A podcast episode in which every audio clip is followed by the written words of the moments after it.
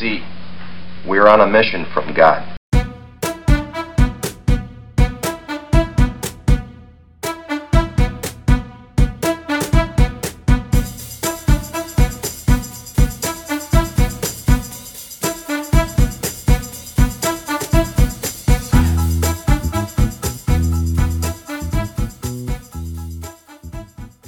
Hello and welcome back to the podcast.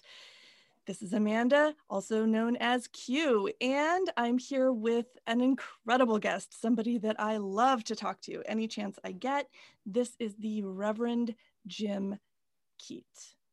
Hi, Hello, Jim. hello. Can I call I you always Jim? pronounce it, yeah, yeah. Okay. I always pronounce it Podquest just to make that Q really stand out. I like that. I like that. Uh, I don't know. Is that legitimate? I'm not a like a I'm not a language person. So can you qua without a U after the Q? that is the that's the existential question of the day. Is it? Well, as soon as we square that away, we can just kick back and enjoy ourselves. No, Exactly. um, Q actually you can switch it out for all kinds of things, and so it's kind of easy for branding purposes. Yeah. Yeah. And Star Trek. That's where I always think of it from. Of course, obviously. Okay, Jim, you and I met. I distinctly remember meeting you because we were at this amazing retreat at this hmm Buddhist sanctuary in upstate New York with a bunch of other, you know, hippy dippy style interfaith people. And you are just, you know, like full of good energy, full of good energy. And so I, I don't know, like we we met that one time in person, and then Yeah. We met a, we met another time when you came here for South by Southwest. But Yep. mostly we've just been friends online this whole time. That's that's been the start and the duration. Yeah. Aside from those two times. Yeah. More to come, I hope, once this pandemic's done. I've uh, yes, please. Uh, I have watched your kind of interesting evolution as a clergy person, and now father. Uh, Mhm. Over these past Father as in to a child, not father as in clergy person. Yes, yes. Catholic's father. That's right. You are in fact Protestant, I think, right? Yeah, yeah. Yeah. I'm I'm to the I'm a I'm a good mutt of things, but I'm ordained in a Protestant denomination. okay. Good. All right. So, um, yes, you just had a baby. We did, yes, about five months ago. Wow. He's huge How is it? and amazing. It's incredible. We he's the best kid in the world, which I'm sure every parent says. Uh-huh. I mean, you have kids, so you probably ha- Yeah, have to yeah. think yours are better than mine. But he's Uh-huh. literally the best kid in the world. Yeah. He's adorable. He's huge, like literally in the greater than 99th percentile for height. That's what the doctor's report says. Which, as someone who's six foot seven, I'm just such a proud dad about that.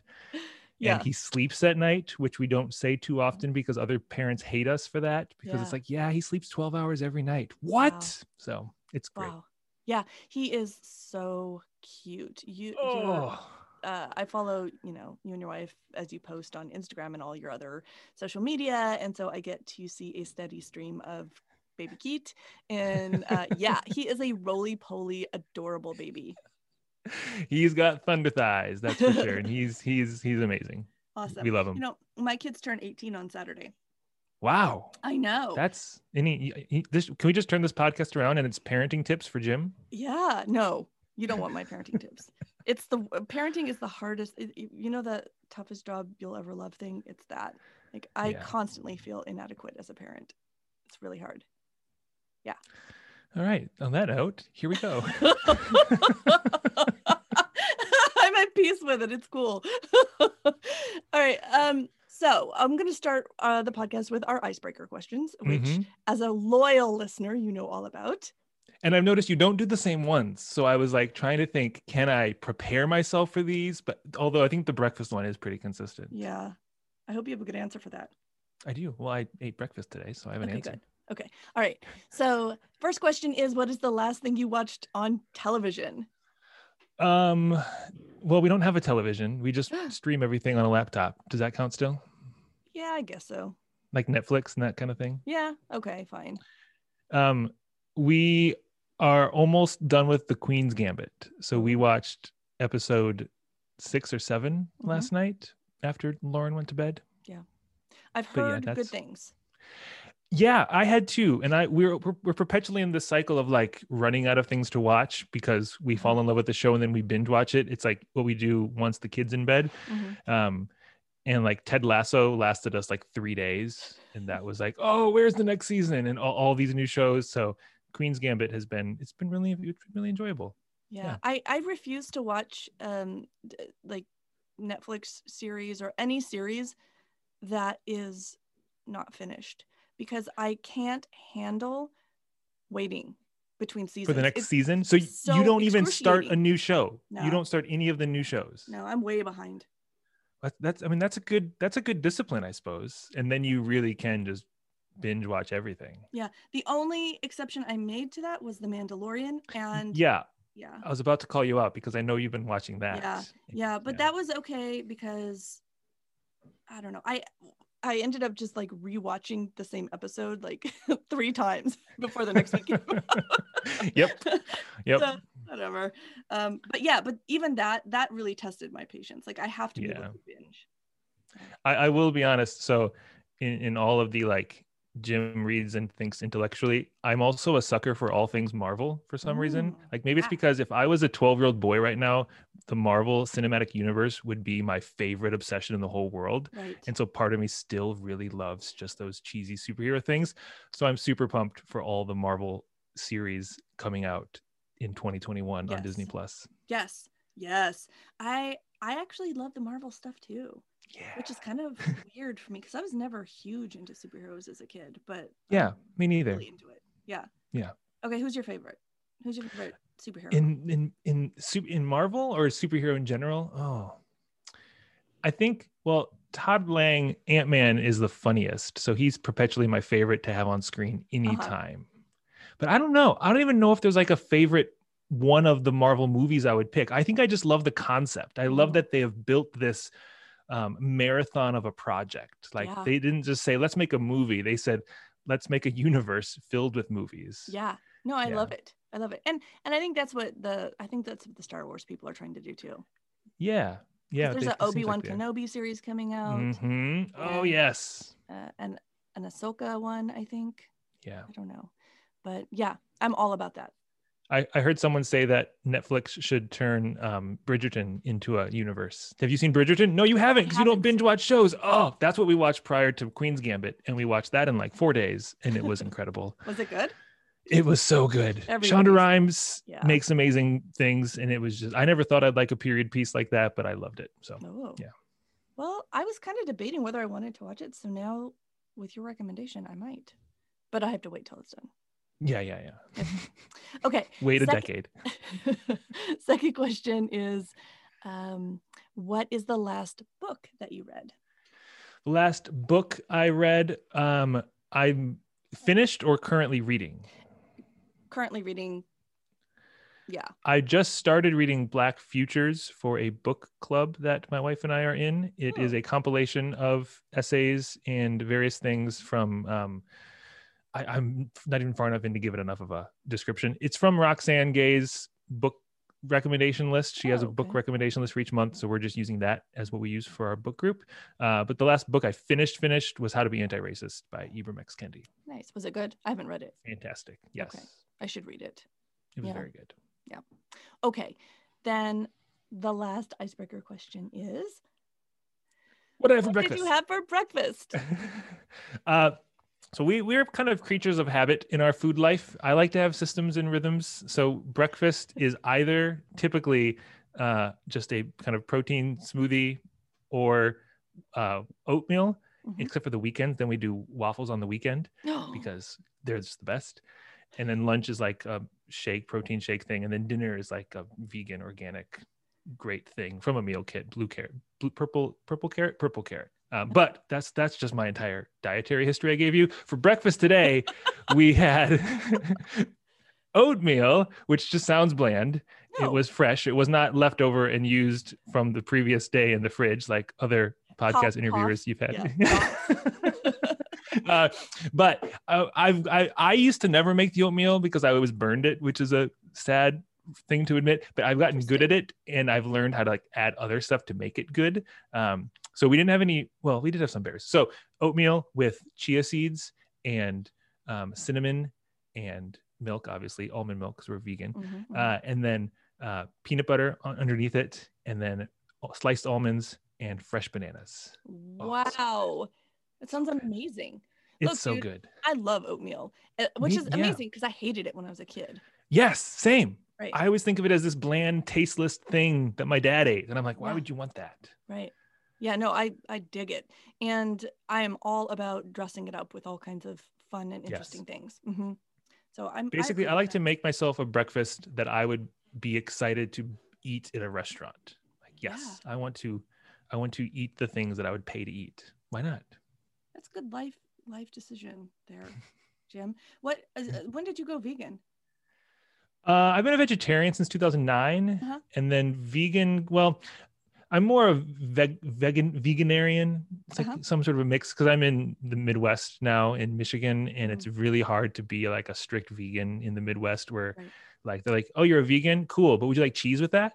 It's like, no, you don't understand what this means. Right. So, in our home, maybe I'm a stay-at-home vegan is a good way to say it. Except for we that makes do- we frittatas are good, so eggs are hard to kind of completely get out of my life. Although we, we we're gonna try to fully get rid of eggs by the time Loren is, you know, conscious of what we're doing. Uh-huh. Because how do we tell him, let's be kind to all the animals and eat their baby eggs? What? So anyway, no judgment on you or anyone else who lives and eats differently, but you know. okay, thank you.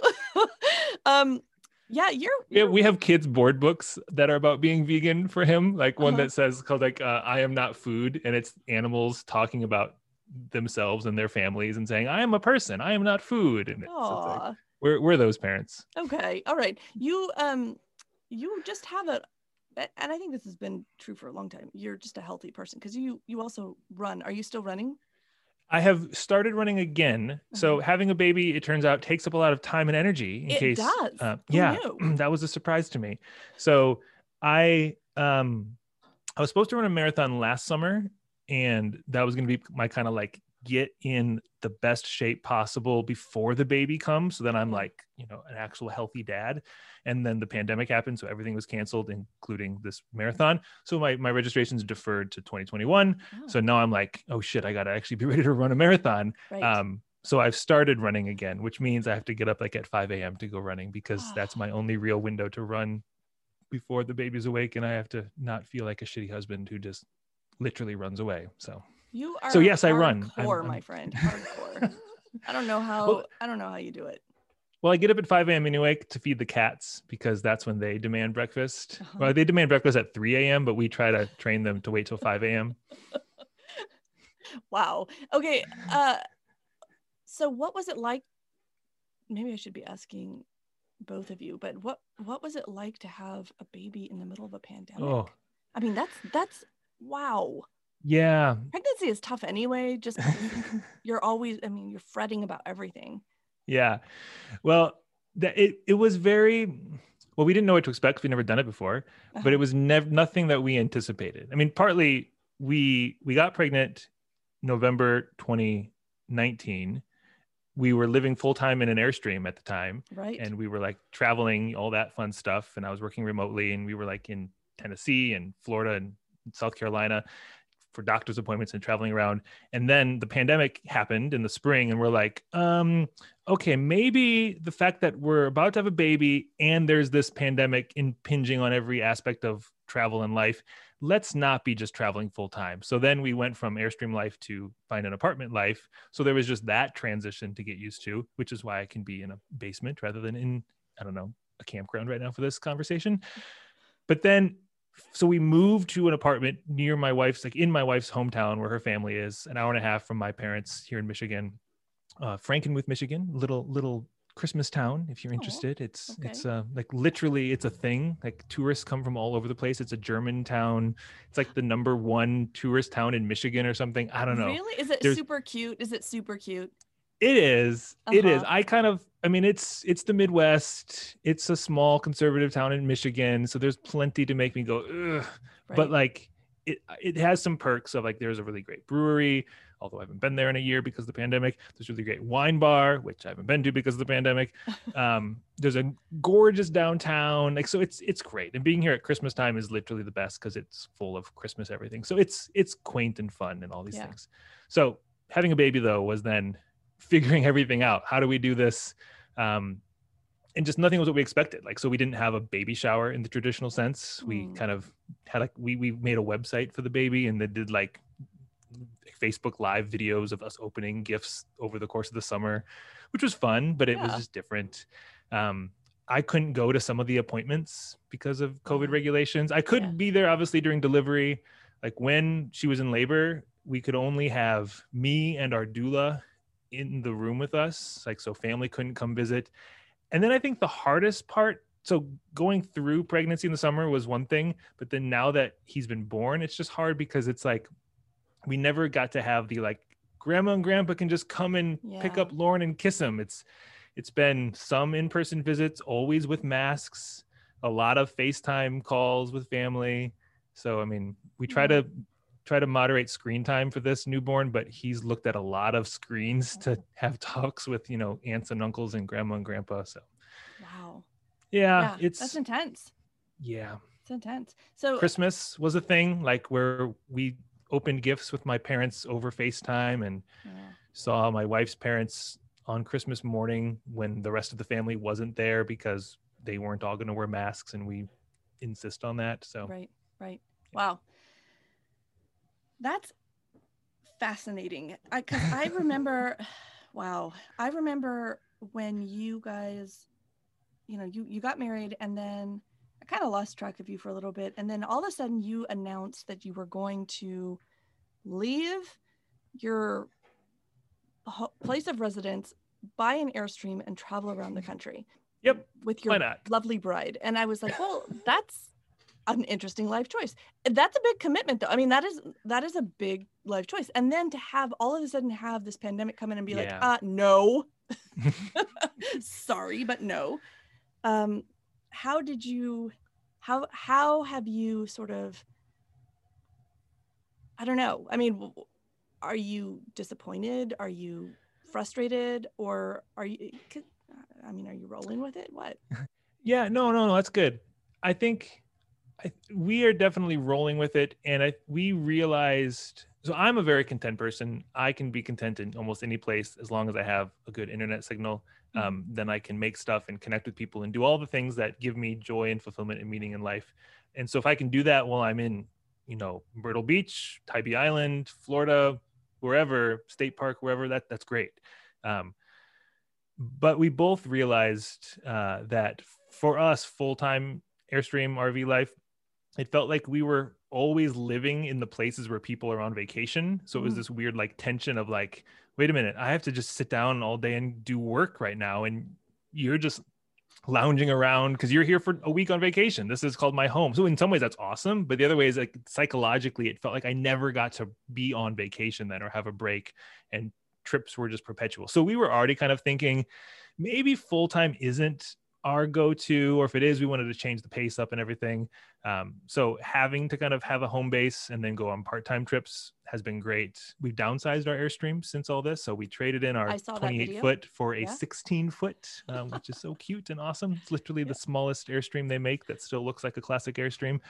Uh, and and we went on like five camping trips this past fall when Oh. loren was born. He went on his first trip as a three and a half week old. Wow. uh, and we have like 15 already booked for this summer. So for us, I think we've enjoyed shifting the way we do it um, because now we can like anticipate these trips even more. But I think if we hadn't gone to the extreme of just going all in and doing it full time, I don't know if we ever would have like dipped our toe in to get hooked. yeah. Like now we're obsessed. We love Airstreams. We know how to tow them. I've never towed anything in my life before. now I know how to back the thing up. So it was a good like, you know, push yourself into the pool to see if you can swim or not moment. And we did. And now Yeah. we're like, okay, we don't want to live in the pool. We just want to live near the pool. Oh, and and in addition to doing all of that you decided to put it on on youtube so you made like a reality show out of it which is i mean jim you are like one of my favorite people because because I think you and I have so much in common. Like I am the same way. I'm like, let's just anything is fodder for content, right? And and it's all part of this ongoing creative process that is your life. Yeah. Yeah. Yeah. Uh, yes. Uh, free and simple on YouTube, by the way. Everyone should Yes. subscribe. Thank we'll you very much. Yeah. it it's that that served a couple purposes. I I, I would say distinctly three at this point. Uh, having a YouTube channel for our Airstream adventures. One, it's been really fun to have kind of a shared project with Chelsea, with my Mhm. wife, where a lot of times content creation is what I do professionally and various hats I wear in different spaces I work. Um, and so like I come down to the basement, my home office, and I just make stuff, or I stay up late a couple nights a week and make stuff. But it's been really fun to have like a shared thing together where we're ideating on walks or in the morning and thinking about videos or I'll make the edit and she'll watch it and give me a few notes. And her notes are always incredible. Like they Mhm. actually are like, holy shit, you are good at this. And then become the best video ever. So I love having that shared experience. The second thing is I do a lot of media content creation for work. Like I get paid for it. And so I feel like I should know kind of what the hell I'm doing when people are paying me to do it. So it's nice to have a place to experiment where it's just, yeah. Yeah. Like I get to try, I've learned so much about YouTube because of my own YouTube channel. And then I can say to like the places I work, well, the best practice for this YouTube video is to optimize our SEO by doing this, this, this, and this, because I've done that. So like Yeah. I kind of know what I'm talking about. And then the third thing, and maybe most important, our goal is not to become like the world's biggest YouTubers. Um, I- mean, it'd be cool if I could be the Casey Neistat of air streaming, but I don't think that's possible. Um, but really, we, we we are our audience. We've decided, like, or maybe us in 10, 10 years, future us is our audience, uh, and we want to be able to just have like this video scrapbook so in a decade, we can look back and be like, do we remember Loren's first camping trip? Let's sit down and watch a 20 minute video. And then it's not just like a bunch of random clips, but it's actually a well crafted experience that we get to have in the future. Yeah. And then if others want to come along and enjoy it, even better. I hear that all the time from people who are actually really successful on any platform, and that is that they make the content for themselves. Partially because you can never tell what, I mean, you have a general idea who your audience is or what's marketable, but you don't know what, what's going to run away, right? And Yeah. so if you're not in love with what you're doing, you're not going to be able to sustain it, and you're not going to bring the, you know, the energy to it and the enthusiasm. Yeah. it. It's going to be flat. and we're not just trying to make the next viral video. I mean, we we're smart. We do some titles that are maybe clickbaity, like five things we hate, love, and hate about our airstream or something. Oh, what do they hate about it? But I mean, we're not trying to be Mr. Beast and do these sensational videos, Yeah. which are awesome, and he's fantastic. Like his first kind of breakout video was him. This was like years ago, looking into his camera on his computer, and he counted from one to a hundred thousand. Like in one sitting, that, that was his first video that kind of peaked for him. And it's this thing of like he does things that everyone thinks, oh, that'd be fun to do someday when you're a kid. Can you count to 100,000? I dare you to. No one ever does it. And he did it. I don't, I respect that. That's awesome. It's obviously working for him. He gets, you know, millions of views and does amazing work with his, all the, uh, all the things he does from it. But we're not trying to just do sensational viral YouTube stuff. We're trying to just, I don't know, be authentic and make stuff that's fun and have and capture the memories. Really, Yeah. it's, a, it's a scrapbook. Yeah that's awesome and it's it's fun to watch. It's clear that you guys are it's clear that you like each other. It's clear that you're having fun. It's clear that you're excited about what you're doing. And it's also clear that you really like making the content. It's not just like uh you know i'm doing this because it's my job. It- you you are having fun with it. Yeah, it's Yeah. a lot of fun. okay so let's talk about your job. Um are you still full-time employed by yes, the church at Riverside. Yeah. Yes, the the Riverside Church. I am the digital minister at the Riverside Church, what a which is a title I made up because before the pandemic, before the pandemic, by the way, this was like when we left New York. I I made the pitch to my employer, and I gave them two pieces of paper. I said, "This is a proposal for how my job could be done remote. This is my resignation. Please take the first one and shred the second one. Thank you." Um, and then that led to conversations about my role, and it ultimately kind of evolved to a new role, which is digital minister. So I Wow. create online content and help cultivate online community for the Riverside's work of love and justice in the world. wow Yeah. okay one everybody should be doing that and two are you i mean what's tell me what's different about what you're doing than what everyone else is doing which is basically uh, services on zoom. Yeah well the first thing is we started doing this in the summer of 2019 so before mm-hmm. you know covid 19 was even a phrase that anyone knew of popularly at least. Um, so i mean and there was initially for the first i don't know six months i'd have other colleagues a whole lot of congregants who would be like what's a digital minister? And now you know nine months after the pandemic oh thank god we have a digital minister. Right. So it's so i mean now i'm doing stuff that is more man you got in on the ground floor my friend. Exactly. Yeah yeah. Um now it does involve a lot of just production of weekly services. You know some of it's pre-recorded some of it's a hybrid of live streamed and pre-recorded content zoom things. I'm a lot of you know it hat how to do this on zoom. Yeah. you know i'm currently working on some best practices for creating content, create hosting a Zoom meeting that can become good YouTube content because it's really easy to post a Zoom meeting that becomes really bad YouTube content. So there's a lot of that. Uh, I, I kind of bring an, an expertise around kind of digital spaces for the specificity of a church like Riverside and how we're doing things. Yeah. But I mean, I, I try to actually make stuff. So like I make a podcast every Advent and every Lent, and then in between here, so Christmas time, Easter time, like a daily devotional podcast, and then I do weekly video Bible study, sermon prep things. That's why it says Tohu Va Bohu behind me. Oh, this is a podcast; they can't see that. Um, I can post. So I make stuff, and then I try to I try to bring people together. You know, make the the, the, the shared experiences we have as meaningful as possible. Like my my theory is that um, the online content is the finger pointing at the moon it's important. It needs to be clear and give a good direction, but it doesn't exist for itself. It exists to do something. Yes. I like to think of it as like it's a campfire. Like if you just saw a circle of chairs sitting in a field, you'd probably think that's kind of creepy. Mm-hmm. But if you saw a campfire and then some people sitting around it, you'd go, "Ooh, I want to go over there." So I try to create content or curate things that can be those digital campfires so that people can have space to connect and gather. And the content is just an excuse to start a conversation or have a connection, but really it's the conversation in the community that is the purpose of it all. Absolutely. You know that you are speaking my language because I feel like we have for way too long um, put the focus on the content and the technology and yeah and thinking about the hum- the human part of it has been and continues to be shockingly, uh, you know, just an afterthought. And to me, that's what I mean. I think that's why it's such an incredible. That's why I love working with faith leaders um, mm. and doing the digital, you know, stuff that I do because because those are people who are trained really to be focused on the humanity. Yeah. Right. Yeah. Yeah. Okay. So talk to yeah. me about um, what what's next? Because we I, and i know we don't nobody knows what the hell is next. Like we are waiting i guess. I feel like we're all just like sitting at home waiting to be unleashed on the world because we've been cooped up for a long time. Yeah. Um but ideally once you're free right to roam about i know you've got you said you had plans for travel like to go camp in, in your airstream. But what else do you want to do out in the world? And how are you gonna how are you gonna bring that online? Hmm that's a good question.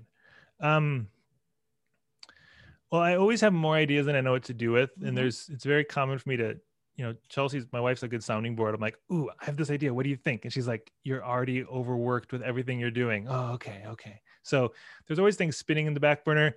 Um I haven't really experimented on TikTok. I'm not quite as hip with the kids like you are, but I think ah, uh, I wish I had time to play more. I have a concept, I have an account, but I haven't quite played, played pulled it off yet.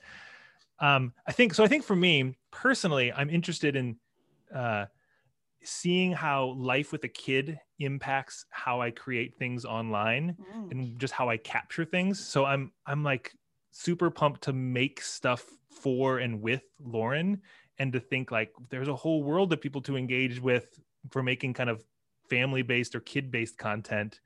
Um, so I'm, I'm, excited for that.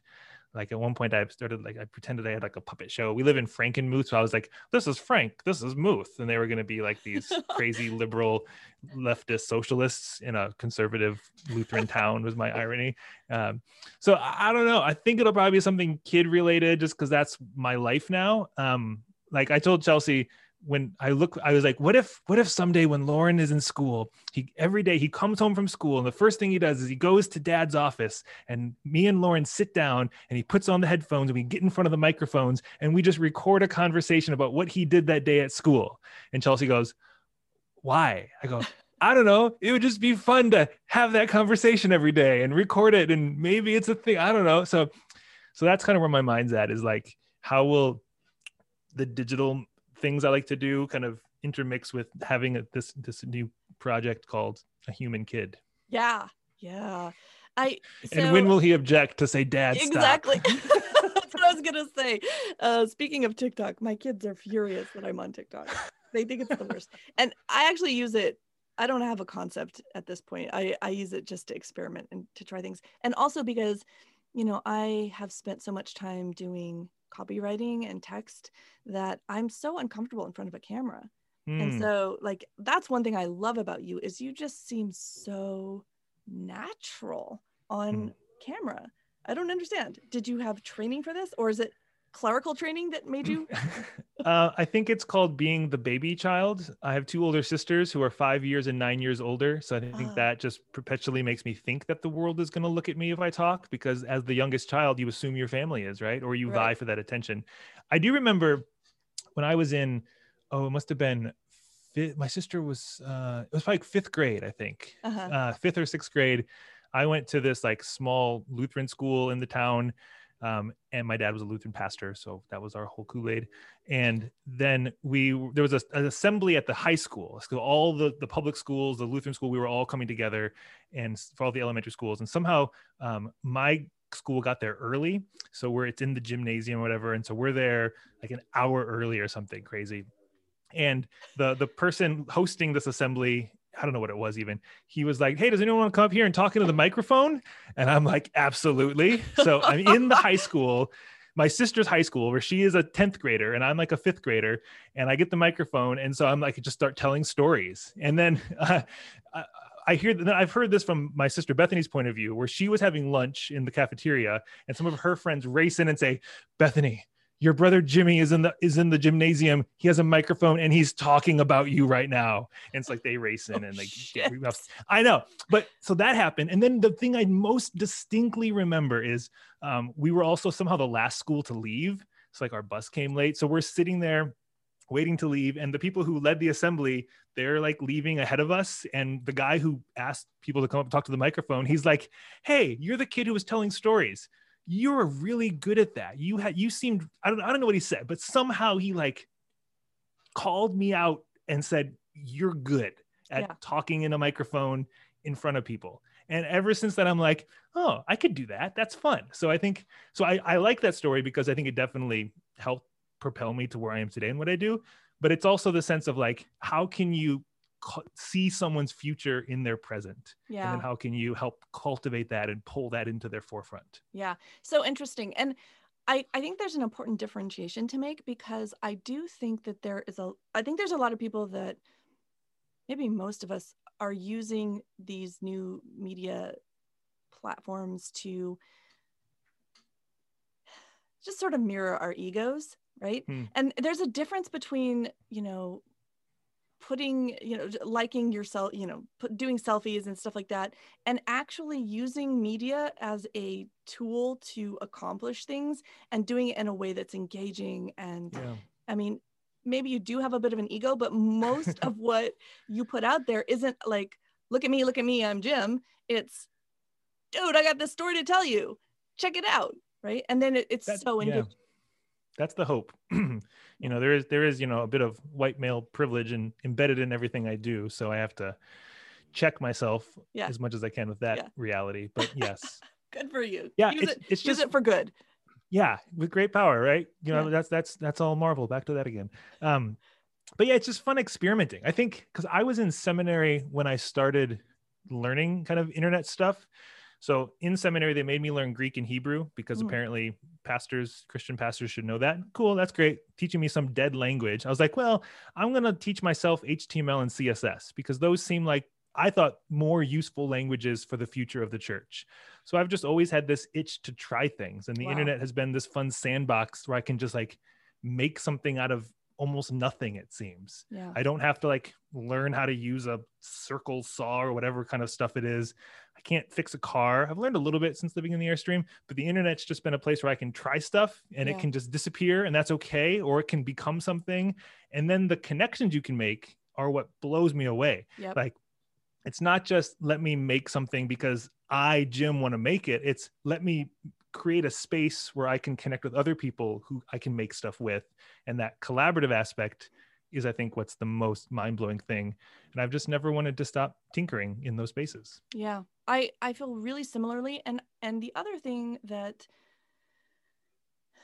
that really resonates with me ab- about who you are as a person is this this ability to just try things and not be afraid of failure. Like yeah, it might not work it might not work out. It might it might be terrible, it might fall flat, but it doesn't dim your enthusiasm and you just keep trying.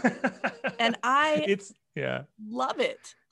it's very hard to dim my enthusiasm. Uh, if you know the Enneagram, I think I'm the epitome of a 7 Uh-huh. Peter Pan is my patron saint. I say I'm, I'm pathologically optimistic. Yeah. That's awesome. Yeah, Yeah. It comes through. It comes through. I love Yeah. it. Okay, so what what's going to happen at, like what's your prediction for when we get to run free? Oh, well, I can probably speak most authoritatively about that from kind of the Christian church perspective, at least. Okay. Um, and my my fear, and, and this probably would translate into other industries, but I don't really have a, I just have opinions there. Yeah. I have opinions everywhere. Uh, but uh, my fear is that people will see this, what's now been the past nine months, what's probably going to be another at least six more months, as just like, okay, that's behind us. Let's go back to normal. Let's go back to the way things used to be. Um, we, the internet was just a band aid. And like, I don't want it to be a technical fix. I want it to be an adaptive change Yeah.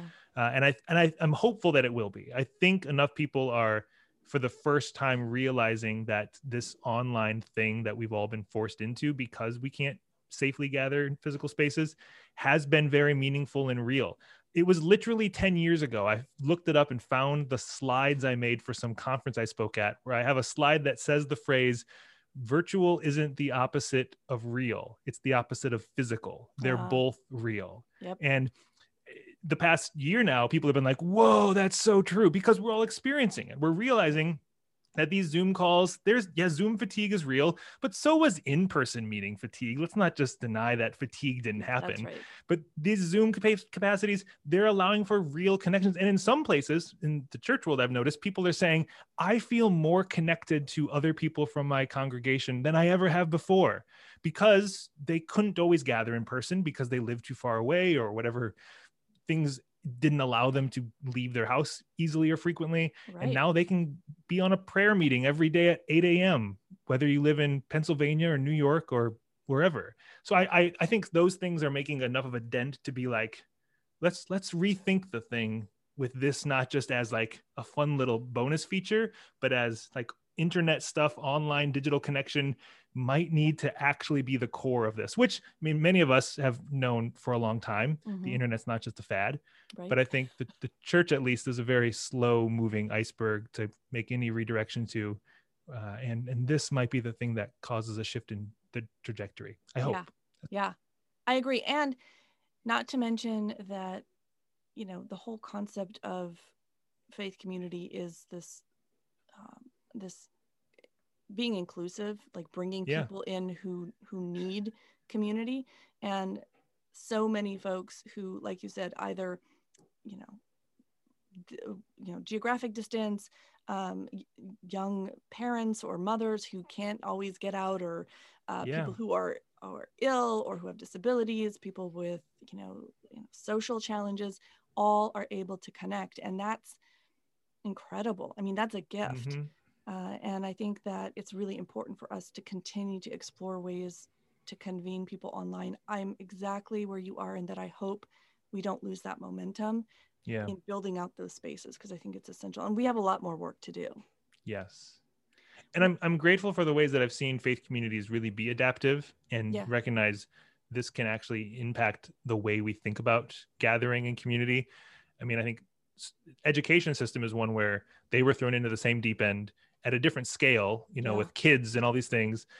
And I've seen some stories of them doing really well and adapting to really good learning techniques, but it, it sadly seems like the school system is just waiting for it to be safe to go back to normal Right. because they've built a really good machine that works in person. They have eh, so I, I hope we all learn how to be more adaptive and intentional in these online spaces.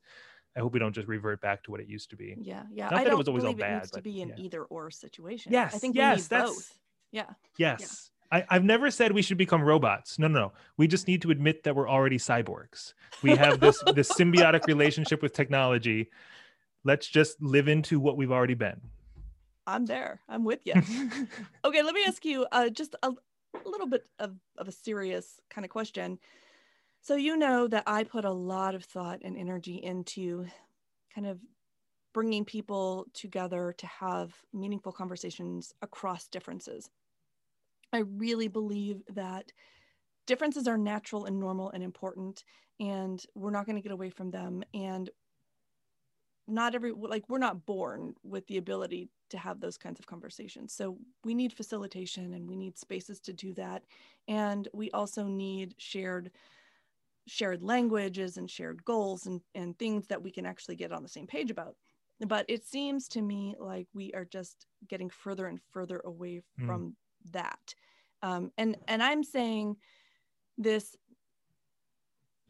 in the context of not trying to um, like I, I don't I don't I'm not trying to get people together who literally don't believe in the rights of the others right like i'm i don't want to bring homophobes and the glbtq community together that's not what i'm trying to do what i'm Yeah. trying to do is bring people together who are more in the middle but who are really being fed these separate Mm. ideological um, messages that keep them from having these shared goals. And again, I don't think we all need to be on the same page. I actually think that's the opposite of pluralism and democracy. Yep. But what we need is a framework to do it. And that framework either it doesn't exist or it's actively being dismantled. And so I'd love to hear from you as somebody who is a thoughtful person, somebody who works building faith communities. Uh, what do you think we need to do to make it possible for our society to function in a healthy way? Because I I do think we're not. I, I think we're on a very dangerous path right now. Yeah. Wow. Yeah. Here, solve this world crisis. I was like, where, where's she going with this? Oh, is this like she's now going to talk about some new project she's doing to help accomplish this? And like, ooh, yeah. And No, she's like, do you think do you, do you think that's cool? Yes, yes, Q. I think that's cool. I thought like, oh no. Um, so I I definitely resonate with that for a lot of reasons. Uh, when it comes, the communities I'm a part of tend to veer towards the left in the, Yeah. the faith community world. I mean, I've just placed myself in, in spaces that are are definitely much more liberal since I moved to New York.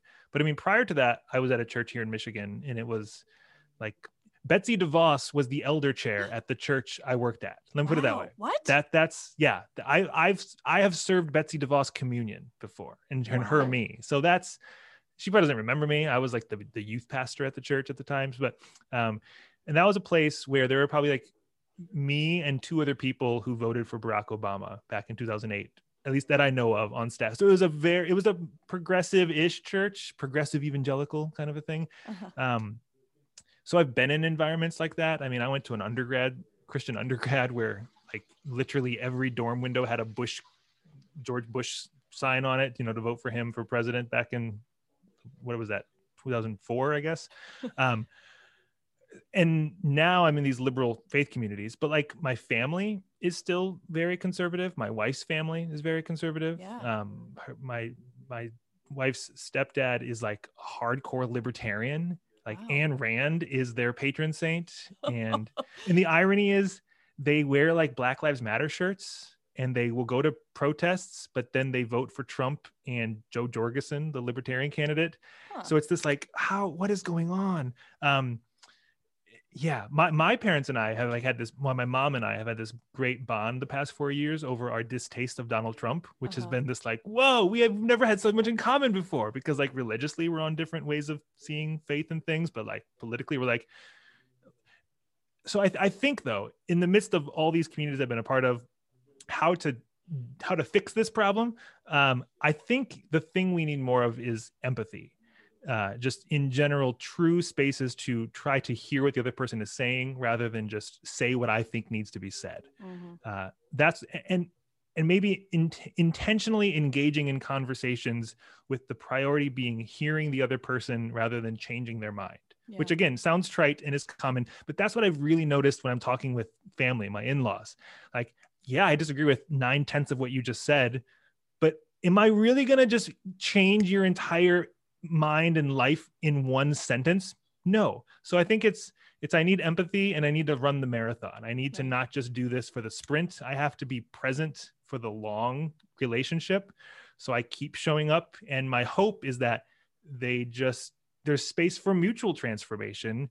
Um, i hope i'm transformed in the process. I hope i continue to become more liberal and open and all the things but i hope that it also creates space for them as well so yeah empathy and endurance might be Yeah. the two things we need I I like I like that answer, and I think that you're right. I think that you're right, and I also didn't realize until I asked that and you responded that that was your background. I guess I Yeah. just assumed that you came from, you know, happy little Nope. land. Wow. not at all not at all far from it i have I'm, I'm i've migrated into all these spaces Huh. Okay. So then let me ask you as a as a white male with the, you know, pinnacle of privilege and being in a position of authority, right? yeah Religious authority. How do you use that? How how do you think you can best use that to help people or to move the conversation forward on um, on issues where we know that there's injustice and we you know you and i know that there's injustice and we know that these are things that need to be addressed. Um, and, and to do that i mean i guess the i guess the question is I, I think that there are multiple ways to address problems but i think that when you have a certain kind of privilege or a certain amount of privilege you are able to do things that other people can't. Yeah. Yeah. yeah, Uh, I, I this is an area that i'm perpetually growing in as i'm aware of it uh-huh. but i think i try to be very intentional and aware of when should i be passing the mic and when should i be talking into the mic Yeah. both literally and metaphorically speaking um, specifically thinking within the you know left leaning communities i'm a part of they don't need to hear just another white straight guy talking so how can i be intentional about curating other voices that have been speaking for far too long but just have gone unheard way too often but then at times there's the uh the the chance to actually address and connect with other people in positions of power. And in the christian church world those tend to be white straight cisgender men. Mhm. and a, a white straight cis guy sadly is going to listen to me before he listens to like a black transgender woman. So my, i see my role as really speaking to other people with my same reflection and mm-hmm. identity so i can help them hopefully tune their ears differently to hear these other voices that have been speaking all along yeah that's that's how I try to at least recognize the differentiation between it. And so for me, being in West Michigan or in, I'm in East Michigan, being in Michigan again has been a good place for that because I'm no I'm not in New York City liberal haven. Suddenly, I'm actually surrounded by a lot of white straight conservatives, and I know their language. I know that mentality. I know what I I can have empathy for them because I was them. Uh, so I I think I have a I have a unique calling to to that particular breed of humanity. I think that's so interesting, and I think that you're right. And I, I wonder if a lot of the angst that we're experiencing online is that we, you know, I, I think we underestimate, and this might actually fold in nicely with your Airstream adventures. I think we we underestimate how I think we overestimate the the homogeneity of our country, right? Yes. I think we are actually an incredibly diverse and pluralistic society and I think that even today in our modern world, geographically, there are huge, huge cultural differences. And to, you know, when you throw everybody from across, the, even just in America online, right, in one space, you start to see conflicts. And a lot of those conflicts may not even be ideological or or about our shared goals. They might just be cultural norms that are clashing with other cultural norms. Yeah. You know and if I you never leave your cultural boundaries, you don't realize there's another world out there that exists from its own biased Yeah. point of view. Right, right. I had a, um, I, I talked with a young lady who on, on my other podcast, she's a Christian evangelical. She, you know, went to Liberty University. She uh, is still conservative, but she finds herself in a position where she's she's doing the same kind of work where she's talking to her own her own tribe, right? Yeah. Um, and that was kind of the the thing that she said is that she has to change drastically change the way she talks even Mhm. just her vocabulary and her language when she's trying to convey something to somebody in her hometown versus when she's in DC or New York. Yeah.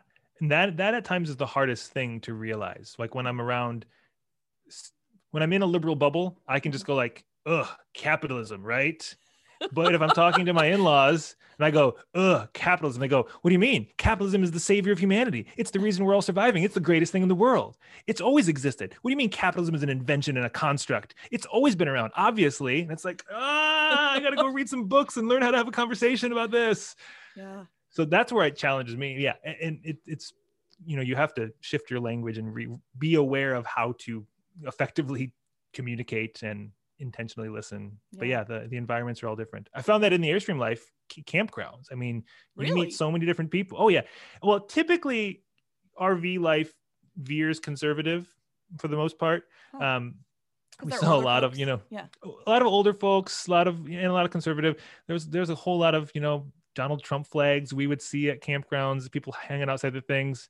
And I, I was always like, should we get a Black Lives Matter flag to hang in front of ours? And Chelsea was like, no, they will come and attack us if we do that. I'm like, oh, but I, oh. so I didn't want to just, you know, I didn't want to just showcase values, you know, but I actually want to embody them. So it's it's having intentional conversations, getting to know people from a community that is get, centered around something that isn't religion, it Mhm. isn't politics, which I find fascinating because especially in the airstream niche of RVing, like it's it's its own kind of cult. And I've had other pastor friends who are airstreamers and they say the airstream community is is the best community I've been a part of. Church, Really? it's okay. Airstream community, they've got your back. They're there for you. They will help you whenever you need it. They'll answer a question. You can call them up. And it's true. We've experienced that. And it's centered around our obsession over this thing Yeah. and then from that other kinds of conversations about life and religion and philosophy and politics might make their way in but we don't start with the divisive thing we start with the unifying thing that we love and then we can kind of rub shoulders from there that is that's- absolutely that's- right. yeah. Yeah. Yeah. Yeah. i I've think we need more of that Yeah, no, I agree. In fact, I um I went to a Facebook communities summit where you know Facebook is on this tangent now about building out their communities features um, because I think they understand to, at some level now how important it is for um, for people to be able to connect as opposed to just broadcasting views. And so uh, one of the things that they said on their uh, in that summit uh, is you know through their research is that the most the healthiest communities are the ones where people come together around some arbitrary thing like Hmm. you know shih tzus or something Yeah. right and like you build this relationship and because of that you're you're willing to give people the benefit of the doubt so that when somebody says something that's potentially divisive it doesn't immediately go to a flame war suddenly then people are like Yep. well i've known joe for you know i've known joan for joe for five years and we've had lots of conversations we swap pictures you know surely he can't mean it that way and then they'll open the door for for Yeah. more explanation yeah Yeah. I, I think we need more of that we need to see people's humanity Uh-huh. rather than just think of them as subhuman because they don't think the way I do. Yeah. Agreed. Agreed. Which is easy we're- to say to someone who I agree with on a lot of things. we are we are not ideally modeling what needs to happen here. no. okay. All right. Well, this has been an amazing conversation. Is there anything that you would like to share with the world uh, or all six of my listeners before we there are more than off? six.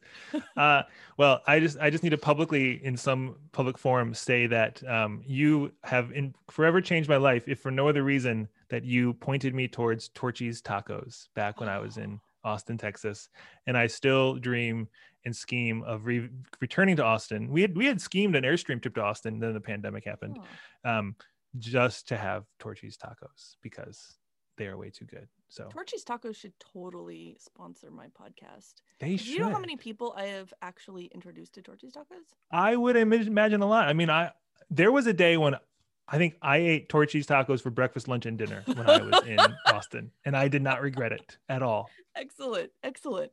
All right, well, um, I'm happy to spread the word, the good news of Torchy's Tacos to anyone and everyone. Uh, did do you know who- do you know Ra- Rabia Chaudry? Do you I know don't think so. Okay, she. No, yes, I do. Yeah, yeah, yeah. I know her on Twitter. Yeah. Okay. So she she actually came here for South by I think one year or something, and I took her to Torchy's. I actually filmed her trying their queso the first time, and Oh, she just loved it. So she actually bought like a quart of it to take home to you know DC or Maryland, and um, the TSA stole it from her. they just wanted it. That was That's just a I- selfish move. I know, I know, bastards. So uh, I feel a little guilty for that, and I keep trying to figure out how to get her. I think Yeah. dry ice. Should I dry That ice? should work. Yeah, you should do that. Okay. All right. Okay, Jim. Uh, let's please come and visit us in Austin. Yes, once once we get you know this plague behind us and the world is some semblance of safe again, Yes. Yes. we're on our way Okay. Good. with the baby. He might be like two by then. I don't know, but yeah. Whoa. do you know something? Do you want to break some news on this podcast? No, he, I said he might be two. Not we might have to. Oh, Oh, well, we oh. might we might have two by then too. We're we're we're we're exploring a second kid in the future, but not not Oh. anytime soon. No, no, okay. no. I mean, right. yeah. Let me clarify. He might be two years old by then, and maybe there'll be a second kid. You never know. Okay. Woo, cliffhanger.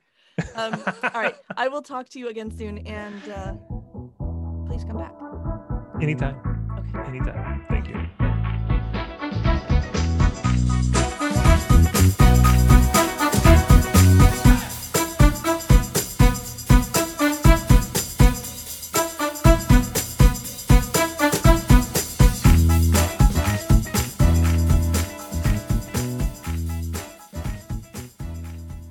And don't come back until you've redeemed yourselves.